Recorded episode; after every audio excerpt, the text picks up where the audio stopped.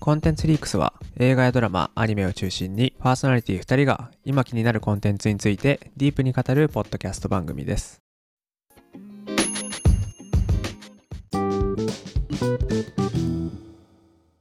みっくんです。秋です。はい、始まりました。コンテンツリークス。本日は科学系ポッドキャストの日について話していきたいと思います。イエということで、えー本日は科学系ポッドキャストの日にうんまた科学外から参加させていただくことになりました、えー今月のホストはですねコペテンナイトさんになりますで共通のテーマについては、えっと、今回はお金ですねお金。うーん、なるほど。はい。で、科学系ポッドキャストの日は、共通のテーマについて様々な番組の視点で語る企画となってます。え今回見た映画は、マネーショート、華麗なる大逆転になります。アッキー、どうでしたマネーショート。いや、俺初めて見たんだけど、うん。難しかったわ。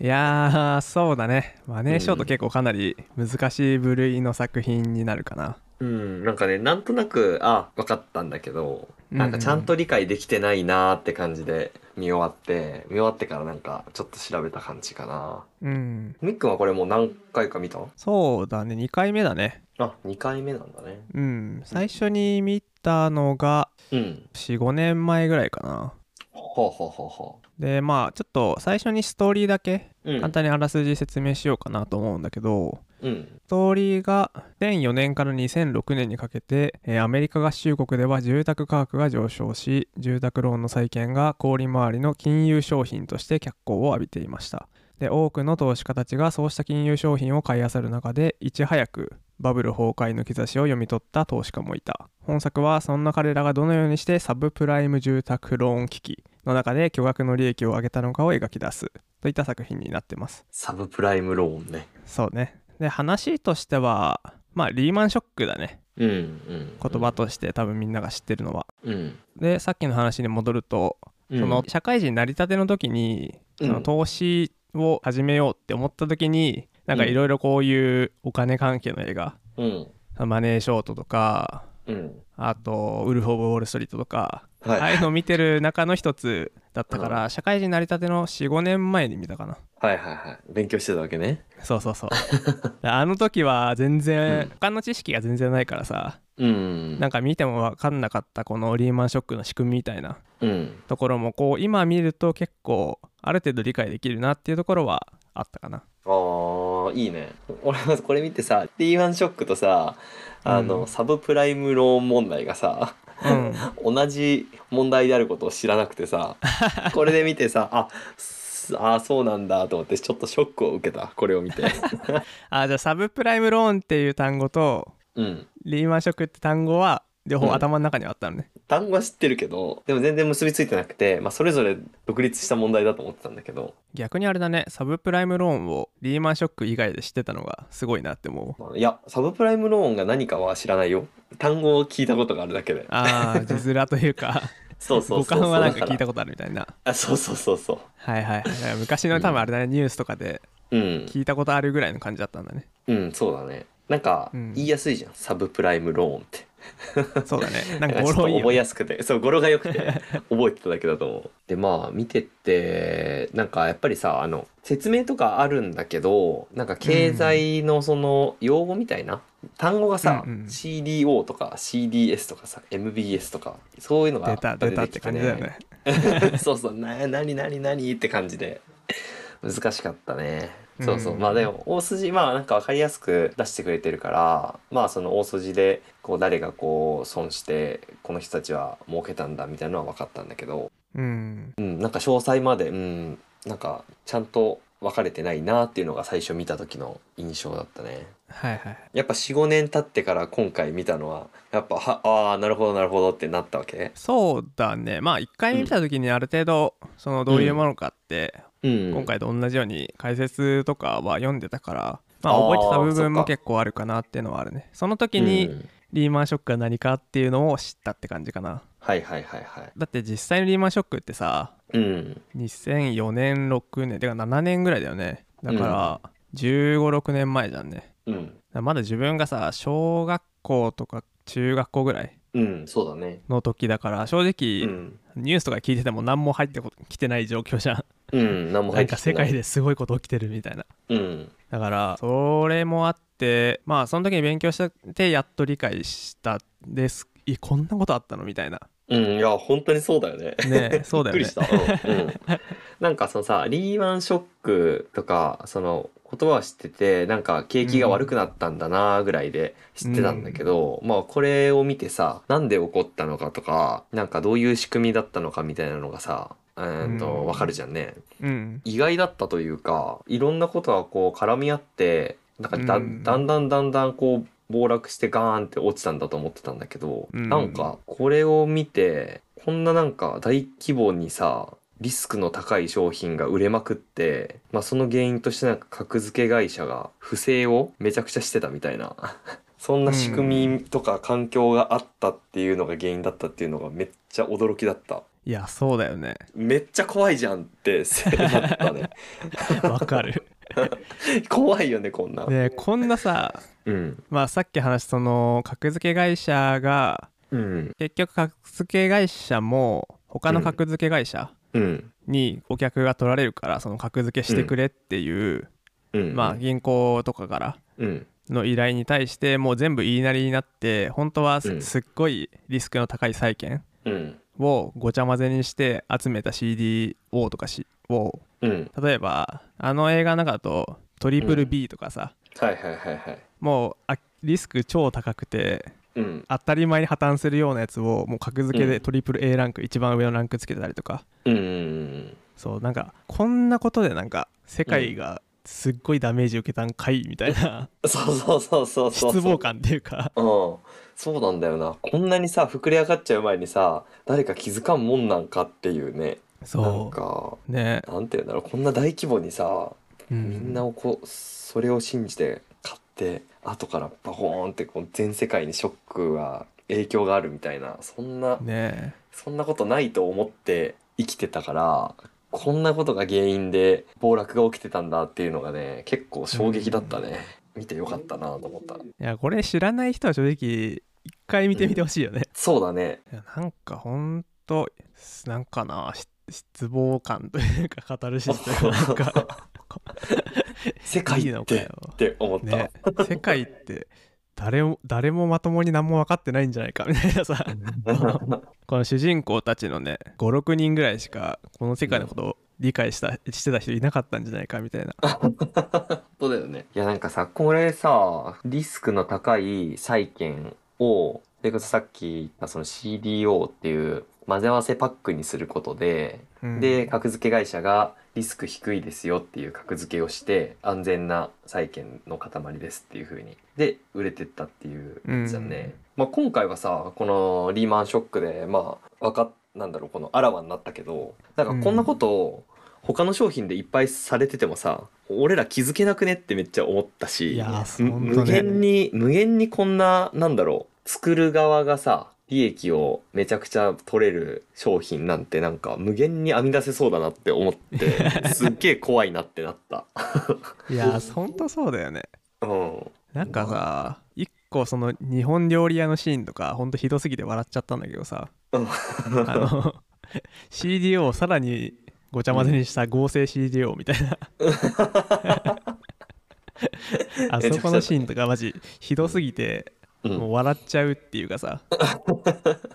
どんどん映画作のれる中でぜもねもうシットコムみたいなさあのうん周りの人が買って観客が笑ってるみたいなさ表う現になってていやこんなバカらしいことが誰も気づけなくてん、うん間接的に見たら多分俺らも影響を受けてるんだもんね。うん、そうだだからね。ねそこら辺は本当にこう専門家とか格付け会社を全員その時はもう信頼しきってたというかさ、うん、債券とか多分なそのごちゃ混ぜパックにすると中身がまあ、うん多分数千件とかうん、の債券になってうでんそれを全部み、途中のシーンでもさそんなん全部見てる人なんて作ったやつだけだろってうん、主人公側が言われてさ、ああクリ言っスチャン・ベールそうだね。そう言われてあ俺は全部見たんだよっつってうん、で多分作ったやつも見てないぞみたいな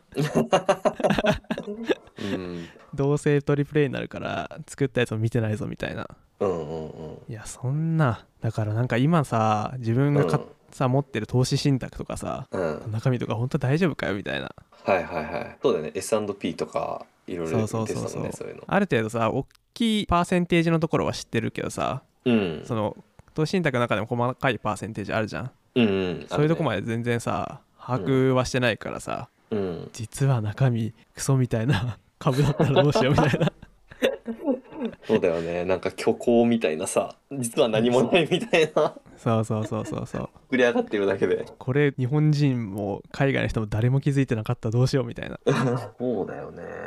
てかなんかやっぱ一番結構やっぱさっきも言ったこともう一回言うんだけど驚きだったのは、なんか格付け会社そのさ債券とかこういうまあ金融商品とかをこう格付けする会会社ってなんかそのみんな信頼してたわけだけど、うん信頼するのであればなんかその商品を作ってる側とさその利益とかの関係にない第三者の機関であるべきじゃないのかなとそもそも思思ったんだけどさそうだねそこをういい格付けしてくれないから他の格付け会社に頼むっていうさ構図なんてなんか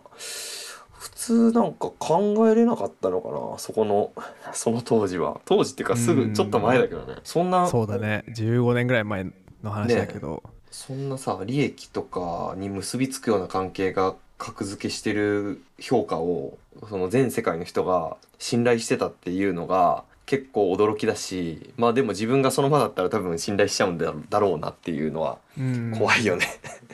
そうだねだからまあ本来はその格付けの結果を確認するまた別の 企業があったりとか、うん、あまあ消費者側がそれを後々その格付けが信用できるかどうかっていうことを理解してないといけないはずうんうん今までそこの格付けが実際に何パーセントダメになっててとかはまあ、うん消費者側がそれを監視する立場にあるのかもしれないねうんうんだけどもう本当にこの映画の中でもあるけど、うん誰も理解できないというか、しうん 誰も見れない数のものをごちゃ混ぜにするとかうんもうそういう風にしちゃえば隠し通せちゃうんだなっていうねうんうんそうだよね。そうだからこの結果をさ映画の中でさうんうわこの映画分かりづらもう何も考えたくないわってうん思っちゃったう人んはい。が絶対いると思うんだよ、あ、 俺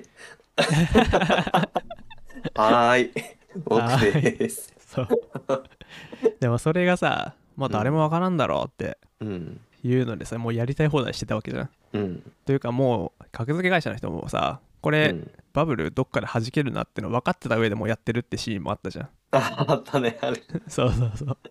分かってるめちゃくけちゃどだもう止められないんだよみたいなうん。感じになってたからまあうんもうね、専門家とか言ってももうそれを信じちゃ盲信するのは本当良くないなってすごい思ったないやー、難しいよなだってさわかんないなと思って調べたりして、じょ出てきた情報でやっちゃうもんなうんこんな商品が出てたとして、普通にネットとかでもさ、みんなさ、うん、安じ安全、安全、安全って言ってたら、俺だねったら信頼しちゃうわ。てか今でもそうだよないや今でもそうそのさ詳細のさそんな中身まで全部見てないしうん全部というか一切見てない しねえなんか適当に YouTube 調べてさ「いやこの投資信託いいですよ」みたい なそうそうあいいんだみたいな有名今の有名投資家の人がこれいいって言ってたからこれはいいですよってこれもう当時の人たちも絶対そうだもんねうんそうだでねとそう途中でさ実際にサブプライムローンうんの実態を見るために、まあ、主人公の中のマーク・バウうムん、うん、たちが住宅開発市を巡ってくんだよねはいはいはいはいでそこでさなんかその、うんサブプライムローンの仲介業者みたいなうん2人い二たじゃ人ん組みたいなやつあ二人組おったねあそこめっちゃ面白くてうんもうその仲介業者も中身のことなんて全然何も分かってないしうんそう売られてる側も本当にその人たちが適当に言ってる、うんうんどんどんこんなん大丈夫ですよみたいなうんの適当にストリッパーとかがさその、まあ、プライムローンじゃなくてそのサブプライムローンだから、うんその信用が低い人たち、うんまあ、何も考えずにもうこのまま土地も値上がりし続けるし、うんなんか買っていけばいいんでしょみたいなうんしかも私あ5件あるよみたいな なだえ、意見じゃないよ、そんなん。5件あるよ、つって。っていいって言われたもんみたいなうあーそこのシーンとかすごい象徴的でうんめちゃくちゃ面白いシーンだったよね、ん。いや、しかも、全然、リアルだったよね。うんあるよね。あある売る方もさ、売る方もあんな感じじ ゃん。いや、これ、全いいっす、いいっす、全然いいっす、みたいな。ねなんかよく勧誘とかでなんかありそうな感じだもんな。なんか資料持ってきてさ、ほら今までこんなに上がってんだから、買って売ればそんだけ儲けれるよ って、どんどん買い、一件じゃない、こうでしょ、っつって。いや本当そうだよなうんだから実際はやっぱそういうさ結構まあ信用低い、まあ、弱者じゃないけどさ、うん。割とまあそういうところから取るところから取るみたいなさうん。感じはあるよね実態、うんそうね。だって自分で調べずに言うこと聞いてくれてさこれうん言ったら勧めたら買ってくれる人なんてさうん。本当にいい商品売ると思えないもんねうちもな、なんかおばあちゃんの家とか銀行とかからさ、こういう商品どうですかみたいなさ、うん電話かかってきて撮ってるのさ、たまに見るんだけどさ、怖いもんね、なんか。いやなんかいい感じに言われれたら買っちゃいそうだし資料とか持ってきてなんかどうせグラフみたいなやつとかさ出したりしたら さよくわかんないからそれこそこの映画を見た時とかさこのうん映画の中で出てきた商品とか、まあなんかわからんけどまあ良さそうだなみんな買ってるなら買うかってなるよななるよねそう映画の感想っていう風になると、うんまあ難しい解説うんの部分もあったけど結構あの本当に難しいところとかはさ序盤の方とかは割と突然有名人を出してこの人に説明してもらおうみたいな、うん ねそう感じで結構簡単にさこう落とし込んだ例みたいのうんを教えてくれるのがすごいうんいいなと思って、うんうんなんかもう分からなすぎて面白くないみたいにはならない配慮されてたよね、うんそうだね最初とか、まあ、こんな難しい話誰も興味ないでしょってことでお風呂に入ってるマーゴット・ロビーにうんサプライムローンについて説明してもらいましょうみたいなうん結構びっくりしたけどね 最初 急にみたいな 泡風呂に入ってシャンパンみたいなの飲みながらなんか説明するみたいなシーンだっ たもんねまあ、そういうなんかまあ分かんなくてもギリギリ楽しめるかなみたいなところまでは持ってってくれててうんねセリーナ・ゴメスとかも出てたしうんセリーナ・ゴメスもですよ ねあとは結構音楽かっこいいなと思ったおー音楽はあんまり気づけんかったなああ本当なんかあれあのヘビメタ聴いてるさ人の音楽うとか、んそうそそうれじゃそうなそうくてそ普う通にバックグラウンドで流れてる音楽とかってことどっちもだね割とあのクリスチャン・ベルの役うんのキャラクターが毎回さうん自分の仕事部屋でとかうんでクソ爆音でヘビーメタ聴いてたりとかさあれやばいよな あれ本当にいた人なんでしょああそう本当に大したらしいねてかみんなあれ一応原作あってノンフィクションの原作から映画化されてるから、うんもう本当にそういう人っぽいようーんすげえないやすでもごいよ見ねつけちゃうんだもんねそれでそうそうヘそルうメット聞きながらこの穴をマジですごいよな CDS の商品も作ってたもんなもともとなかったからそうそうそうてかすごいよねマジでこの人が一番最初に見つけてさ、うんその後のあのライアン・ゴスリングのジャレード・ベネットとかさ、あそこら辺は、まあ本当かどうかはあれだけどまた劇で聞いてさ、こんな商品売る保険作ったやつがいるらしいぜわらわらみたいなうんうんうんのを聞いて、うわそうだねこれやんってうんなってたから、そうだねこの人がいなかったら誰も気づけなかったかもしれないよねそうそうそう最強だよね、うんまあその人がヘビメタめっちゃドラム叩いたりとかうん会社 で他のシーンも結構音楽こういい感じのさキャラクターの怒りとかさうんなんでこれこれ誰も気づかなくてうんみんな普通に騙され続けてんのみたいなそうういうんフラストレーションとか怒りがさ結構ヘビメタにで表現されててさうん毎回いい感じのタイミングで入るじゃんなんかあのドラム叩いてた時とかさうんもともと暴落してくって分かってたからうん逆張りするように大量に買っといて市場は悪くなってきてるのに数値が下がらないみたいなそうそうそうそうそうなんでだってなってる時に叩いてた気がする確かうんほらあーってなんでだーってどっなんで破綻しねえんだよこれみたい なそうそうそうおかしいやろこれっつって叩いてたねドラムのシーンは良かっためちゃくちゃ全力で叩いてたそういうのがあるから割となんか爽快感あるところもあってなんかうん割と最後までさーっと楽しく見れたなっていうのはうんうん映画としていいシーンいいなとは思ったねそうだねなんか難しかったけど結構なんかさシーンとか切り替わったりこの4組主人公がいるじゃん、うんそれぞれの視点で映ってくから結構なんかそのだれずに見てたかな最後までそうそうそうそううんその4チームの俳優がねやっぱみんなかっこよくていいんだよね、うんいい俳優ってかこの4人を揃えるのでこの映画のほとんどのお金使ったんじゃないかっていう感じもす るい大物しかいないやブラッド・ピット出てきてびっくそりうしそたようそ俺しかもなんかおじさんの役で出たじゃんなんかすごい伝説の元投資家みたいなさ 銀行家かな ひげもじゃでちょっと髪伸びて眼鏡かけてみたいなうなんかイケイケ銀行員役とかで出るんかと思ったらなんかねちょっとこのもう悟ったも元元投資家みたいな形で出てきたか らさそうそうそうなんか意外な感じで出てきたなと思ったねブラッド・ピット。そうだねいやブラッド・ピットもかっこよくてよかったしそうだねライアン・ゴスリングはもう言わずもがなだけど、うんまあ、ライアン・ゴスリングとかでも大体の映画だと結構高青年役みたいなのが多いじゃんあーララランドとかうんそうだねうんそうだから結構イメージは割と違うキャラクターだったなとは今回思ったねああそうだねなんか、うん銀行員なんだけど銀行が今後その暴落するっていうのは分かってるんだけど銀行を救うことはできないから、まあ、自分だけ利益取ろうぜっていう感じのキャラだったようね。んそうだね、うんイケイケ銀行マンって感じのキャラクターで、もうそれも良かったし、うん、まあ、クリスチャン・ベールはねもううんあの変わり者キャラをうまく演じれてすごい良かったなっていうのもあったから、うん、うん、まあ、あとはそうだねそのマーク・バウムのスティーブ・カレルうん。のキャラクター作りというかさあのうんマーク・バウムがいたからこそこの映画うん、よ、り面白くなったっていうかうん、完全にさやっぱ視聴者がさ共感できるキャラクターってマーク・バウムしかいないじゃんもうん、いや、めそのっちゃ良かったもん、マーク バうずっと怒って る投資家みたいな感じでさウム。うん、世界の悪を許せないみたいなうん、真実は何なんだみたいな。しそうそうそうこれ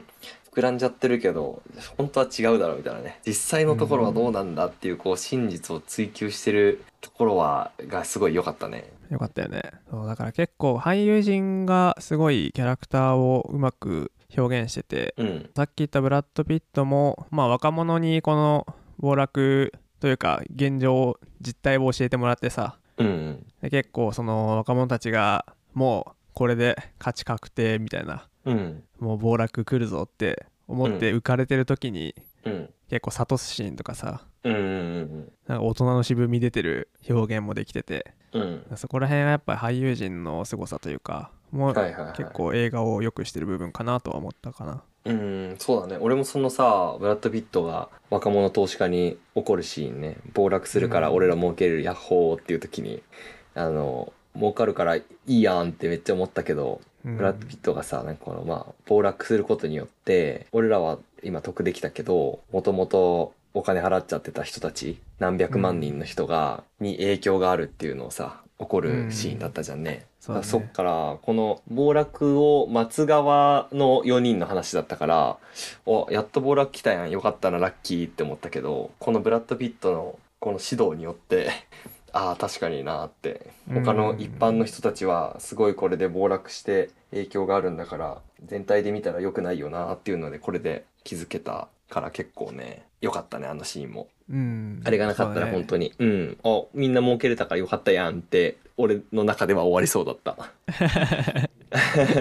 そうだねセリフがこうこれから人間は数値化されるってで失業率が1%上昇するっていうことはうん1%上昇するごとに4万人死ぬんだっていう風に言ってて、でそれが分かってんのかみたいなうんでブチ切れて帰るみたい な うんぶち切れて帰ったね。でも本当このさまあうん今回主人公、まあ、4人として、まあ、4組かな、うんのメンバーがさ全員それを最終的には分かっててさうんもう勝って嬉しがるんじゃないんだよね最後うんマークとかね特にね。いやもうこれ勝つんだけど世界はもうダメなんだみたいな うん感じのやるせなさみたいなのもちょっとこの映画の見どころというか、うんまあし見てる側もねうんすごい素直に、まあ、喜べないことっていうかさ主人公たちは喜ぶべき立場なんだけど喜べないっていうなんかちょっと不思議な感覚もあるよね。はいはいはいはいそうだよねマイケル・バーリのさあの会社のホワイトボードがさうん、あの CDS を買ってで全然暴落が起きずにさ買ったんだけどマイナスマイナスってずっそとうどんどんなってねたけどマイナスが膨れ上がってくるんだね。そうマイナスが膨れ上がってってこのマイケルが買った商品がどんどんどんどんでそれでマイナスになっていくんだけど最後に一気になんか400%みたいなバコー ン暴落が起きた後にさ破綻した後はね489%プラスっていう うんなんか最終的にもう何兆1兆クラスとかあったよね勝ち分、うんうんうんそうだね今は水の投資してるらしいからねマイケル・ バーリーああなんか言ってた ね今は水を投資してるってす買ごっいわとくか買っとくか水買っとくか 水水の CDS みたいなのないか なできそうえー今水らしいんでのす詰め合わせパックもありますって CD を CD を価値の低い水を合わせたら価値の高い水って格付けしてくれるみたいな期間があれば、いやそうだよな本当にそうやってさ無限に商品化できそうだもんないやできそうだよねうん格付け会社のお金払えばいいんだじゃあ俺格付け会社や るわ OK オッケーとか俺告発告発する人やるわ なんでやねん。 なんでそっちやねん。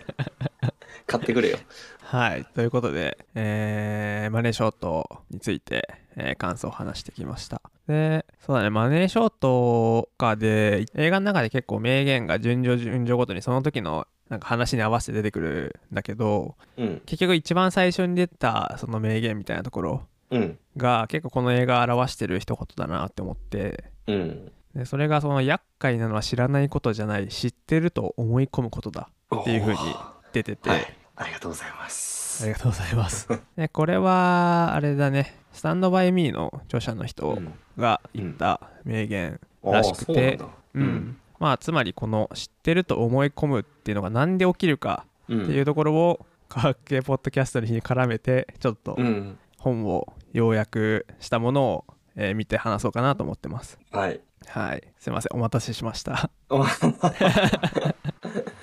はいということでまあなぜ人間は知ってるつもりになってしまうのかうんっ。ていうところを、えーうん知ってるつもりっていう、うんスティーブン・スローマンフィリップ・ファーンバックの「えー無知の科学」っていう本を、はい。えー要約したものを見ていきたいなと思ってます、まず無知を自覚できない原因う。っていうんところが2つ大きくあるみたいはい。はい。はで1つ目っていうのが知識は協力のために存在するからい。ほで2つ目が知識は行動のために存在するからう。うん。うん。この2点が無知を自覚できない原因の2つっていうふうにえー考えてますということですね。うんでうんそれがまず何ですかというところの話をしていくと、うんまず1つ目の知識は協力のために存在するからっていうところは協力。人間。間は他人の知識と自分の知識を区別できないらしいのね。おおでそうするとこう人っていうのは他人に聞いたりとかインターネットで調べたりとかー。うん。こう知ろうって思えば知れるような知識うん。っていうのをもう知ってるっていうふうに錯覚するらしいよねああ、はいはいはいはい。確かにな。住んでるところの近くの観光名所わざわざ行かないもんな。えちょっと違うな あーそうだねでもね確かに周りでなんかそれを知ってる人がいたらあなんかそ,、うんその人に聞けばいいやって思ったりするしうんなんかわざわざ自分で調べないっていうこといや 違うか 調べないというあ違かう知ろうと思えばうん知れる知識をもう知ってるっていうふうに錯覚しちゃうあーなるほどねなるほどねだはいはい、はい、例えばちょっこと違うなの俺が言った中やつはのうん例題に出てる話だとうんえっとあなた自転車のってなんで走れるか知ってるみたいなうん簡単に聞いた時にその10段階評価で自分がどれぐらい知ってるかはいはいはい表してくださいっていうふうにはい質問があってうんでまあ大体の人はどどうなんだろうねまあ車輪が回ってとかうんうんそれに奥からこう進ペダみル続けるねペダルと紐づいててみたいなうんまあ8ぐらい知ってんじゃないですかねみたいなそうだねなん八七八九ぐらいでいそうやなそう言いそうだけど、うんまあ実際にその自転車の仕組みについてもっと詳しくうん説明してくださいっていうふうに言われた時に、うんこう自分の中で思い起こした時に本当に789って答えれる自信ありますかっていうはいはいはいはいそうだね全然細かいさそのペダルを踏んだ時の圧力がどうでうん働いベクトルがどっちに働いたからこううん回したら車輪が前に進んでいくみたいなはいはいはい多分そこら辺ってさもううんなんか調べたら分かるって感覚で思ってるから知ってるって言っちゃうんだけど、実際それを事細かに5歳児とかもうほんと小学生とかに説明できますかって言われた時にできないじゃんねうんまあそこら辺は原因の一つ目知識は協力のために存在するっていうところで、自分と他人の知識を区別できないから知ってるっていう風に錯覚思い込んでしまうっていうところが一つあるみたいなねうんなるほどうん、だから映画の中で言うとなんだろうサブプライムローンとかもさうん債券とかも中身って隠してるわけじゃないじゃんうん調べたらわかるし専門家の人が大丈夫って言ってるし、うんだから専門家の人に聞けばわかるからいいやとかうん別に中身を調べたらわかるからまあ知ってるよみたいな、うんあれは大丈夫なもんだよってもう思い込んじゃってる、はいはいはいはいそうだっねていうのがそうこの一つ、うん目と同じ事例映画の中での同じ事例かなっていう感じかねうんうんがまず1個目で2個目は知識は行動のために存在するからっていうところでうんもともと生物単細胞生物うんは脳がないってことからまあ世の中には知識よりも先に行動があったってことが分かるとはいはい知識なくても動けるからね行動そうしそうてそうそうそう動けるからはいはいそうだだかねらつまりその行動っていうのを効率化するために生まれたのが知識だったり思考だったり感情言語っうんていうものだとだからうん行動するためには正確な知識っていうのは必要ないっうんていうのがまずありますはいはでい例えばマッチをこせれば火が出るとかうんその火を触れば火傷するみたいなその程度の知識でその行動を効率的にすることができるうんうんうんでそれに対してその毎回さマッチをこすったらなんで火出るんだろうって思いながらうん考えながら行動したらすごい時間かかるじゃん、だうんうんからそういうのもあってその世の中を詳しく理解せずに、まあ、行動を行ううんそれはもう効率が悪いからだよねそのうん世の中を理解しながら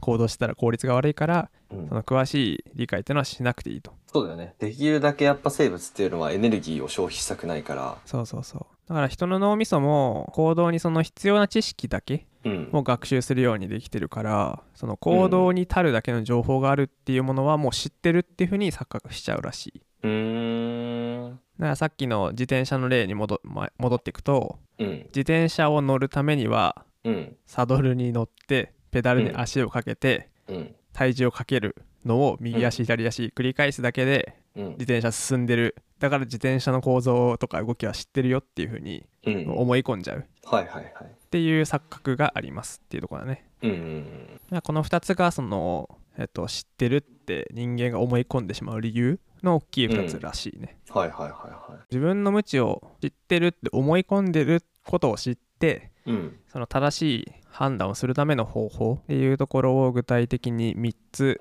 えー紹介してる記事があったのうでんそれを見ます、はい。で1個目は、まあ、簡単だね5歳児に説明するように意識するうん。まあ自分がよく理解できることつまり正しく説明できることう。っていうんふうに言えると説明できるってことはかなり理解が必要っていうことになるのでまあ自分がまあ5歳児、まあ、5歳児まで言わなくても小学生とかに説明できるかっていうところを問えば、まあ、自分の理解度うん。みたいのも正しく知ることができるかなっていうところああ、確かに。なんか、簡単に説明するのって一番難しいもんね。全部さ、いろんな詳細の部分まで詳しく理解してないと、説明ってできないもんな。そうだねだから人に説明すると自分の分かんないところが分か分かるようになったりするから、うんうんいやこれはまあでも実体験としてもあるよねやっぱうん勉強を人に教えたりすると自分がすごい理解できるようになったりさ、うんなんかそうだね自分では問題解けるのにさうん人に教えられないとかあるじゃんうん、教えようとすると「あれここってなんでこうやってやってるんだっけ?」っ てそうそうそうなんかそういうのが出てきたりして「あれちょっと待って」みたいな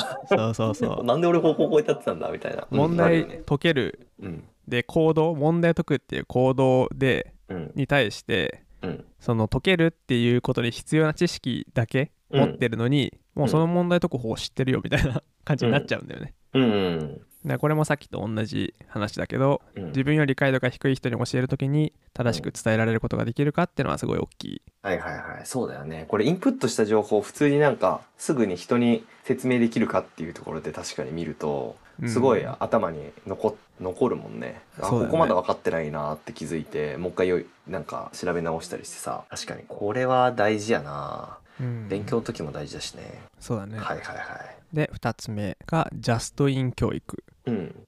トヨタそうジャストインタイジムャスト インタイムじゃんこれはいはい、ちょっとはい引っかかっちゃったよはいジャストイン同じ意味だね教育ほねぼうんはいはいまは必要な時に必要な知識だけを教えるという教育法うんで、まあ、先ほど説明したんですが、まあ、人は行動のための知識を得ることで自分の理解度が分かり学習効率も上がりますと。うんなんで行動する直前に学ぶうんっていうのが最も効率的に知識を脳に入れることができると。ああはいはいはいはうん、なんで、まあ、効率的に行動したいだけだったらたまにはその理解せずにとりあえず行動できるだけの知い識を学んでややっちゃえばいいってっちゃえばいいとはいはいいうのがあるみたいなね。うーんまあこれは錯覚を逆に利用するみたいな話かな。うんうんうんうんうんうんうんそうだねやる直前だったらその行動に必要なことだからさモチベーションがあるから、知識をつけようと思うもんねその行動に必要だから、うん、そうだね。はいはいはいジャストイン教育ねで3つ目が自分の専門分野を決めておく。うんうんでまずさっきの1つ目、えーっと無知を自覚できない原因1つ目の知識や協力ために存在するっていうのがあるから、うんうんその人は無意識に役割分担をしてるらしいのね。うん例えば近くに金融に詳しい人うんがいればその金融の知識を知る必要はなくなる。うんで、えっと、脳が金融の知識を覚えることを放棄しちゃうと。うん逆に周りの人たちの会計などを自分が担当するって責任を持つ立場になればお金について詳しくなるんではあはあはあはあだからそそ、うだねの自分の専門分野っていうのを見つけてそれをそのコミュニティの中で使うと自分の頭の中に入れておきたい知識を入れることができるっていう風になるらしい、あーなるほどなじゃあなんかあれだよねとりあえずだから行動があるとなんか知識をつけようとするからこの社会の中でなんか役割を持ったりやってみるっていうのはやっぱり大事なのかなそうするとじそのために必要だから知識をが必要になるから嫌でも知識をつけることができるのかなうんうんうん周りにこの人に聞けばいいやって思っちゃったその知識をちゃんと入れようっていう気がなくなるっていうのはさっき話した通りでうんなんで自分がその責任を持ってる立場なんとうんでちゃんとコミュニティの中で思うのが結構やっぱ大事みたいなねいやーこれ大事だよな。いやー仕事とかでもさ、なんかチームでやってても、自分に担当がないと、あーまあ、やってくれるしいいやって思うし、あーこの人そうだね知ってるからいいやな、いいなって思うけど、うん、確かにな。だから本当に詳しくなりたかったりするんだったらほん自分からその役割をまず受けて、自分の専門分野、うん、自分に聞いてくださいって状態にしとくとまずちゃんと詳しくし知る必要があるっていうところうんで自覚が持てるでうんかつそこからすぐにそれを専門分野として使っていく仕事にしていくには、うん、その直前にうん。学ぼうとすればうわ効ー率効率的に脳に入るからまずは役割からなのかもしれん 宣言そうとは役割な。いやーこれ大事だな。なるほど。全部なんか自分が関わってるものを、自分がマネージャーだと思って過ごしていくと、なんかすごいことになりそう。いやーそうだねうん、俺がこれ全部責任持ってやってんだって思うとでそれをやろうとする直前に必要な情報を取ろうとするしうんうわー確かにみたいちょっでとす今後俺マネージャーとして生き よう そうだあねーなるほどねみたいなところがはい3つの方法ですね、うんうんうんはいということでまあ自分の無知をこう知るなんで起きるかってのを知ってその逆にその性質人間の性質を利用してうん知識を得たりとか、うんまあ、知ってるっていうふうに思い込まないようにするうんっていうところをまあこれ聞いた人が全員やっていけば未来のリーマンショックを防げるかもしれません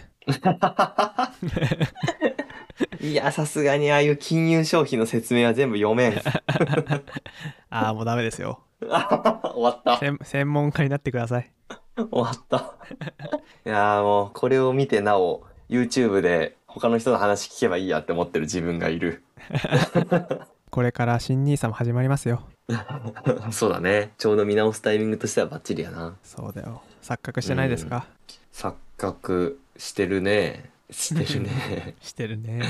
知らなきゃと思っても知りたくないと思ってる自分もいるね。めんどくさいから。うんだよねまあということで僕もちゃんとここら辺を自覚しながら、まあうんこのマネーショートを見てこういう名言を見てそこからまた得た知識だから うんちょっ。とここら辺を、うん、ちゃんと自覚持った上で今後の、まあ、投資だったり他のことでも何でもだよね知ってるってうんそうだ思ねい込まないようにするっていうのをちょっと意識して、えーうん生きていこうかなと思いました、はい。アッキーはどうですかなんかさやっぱこれ筋肉って使わないと落ちるじゃんねうんやっ。ぱりこの生物ってなかエネルギーを消費する方向に行かないようにしたいんだなって思ってうん。なんか知識もさやっぱりうん入れ落ちするとエネルギーを使ったりするから、うん、こう考えたりすることでできるだけ多分簡単に生きなきゃいけないことに対して必要最低限の知識で行こうだけで動こうってやっぱ生物的には思っちゃうんだろうなってこれうをん聞いて感じた。ね、でそれに対してでも知識とかってつけてないと、まあ、今回見た映画みたいにやっぱ騙されちゃったりとかそういうことってあって、その生物的にはなるべく楽をしちゃうっていう差が思ってる一方で、やっぱり知識を、とかはちゃんと入れないといけないなっていうので、まあ楽をせず、自分が、まあ全ての事柄に対して、その責任を持ってね、なんかやっぱり、ちょっと無理をして、勉強していかなきゃいけないんだなって思ったね。うん、そうだね。まうあんその正しい判断をする時だけそういう立場に立ってみるとかもありかもしれないね。ああ、全部だとやっぱ大変だからね。うんうん、そうそのタイミングでちゃんとこの方法を実践して、知識やで判断して、で後でそれを誰かに渡すみたいな権限を渡すとかすれば、うんまあ一回ちゃんと一回入ったものがまたちょっと薄くなるって感じになるから、まあ、そういうスキームを取るといいのかもしれないね。はいはいはいは今回のその例えば新ニーサについて、い。うん。しっかり自分が誰かに説明するんだっていうつもりとか周りの人に損させない、できるだけ損させないために自分がいるんだみたいなうんうん。のをこう思ってみてうん。でそれでこう説明するために勉強してたりするとうん一回頭の中にストンって入るとかこういう使い方もありかもしれないね。そうだね確かに新ニーサはめっちゃいい例だねうん、特に家族とかさ周りの人にそうだね勧めたりすることが多いじゃんねニーサってううん、ん確かにまずはそこからかもしれないねそうだねうんすごい大事なことにこう科学系ポッドキャストのおかげで うん、映画を通していろんなことからこ う知識を得れたんで、うんはいい、また「科学系ポッドキャスト」ちょっとありがとうございますということで、 ありあり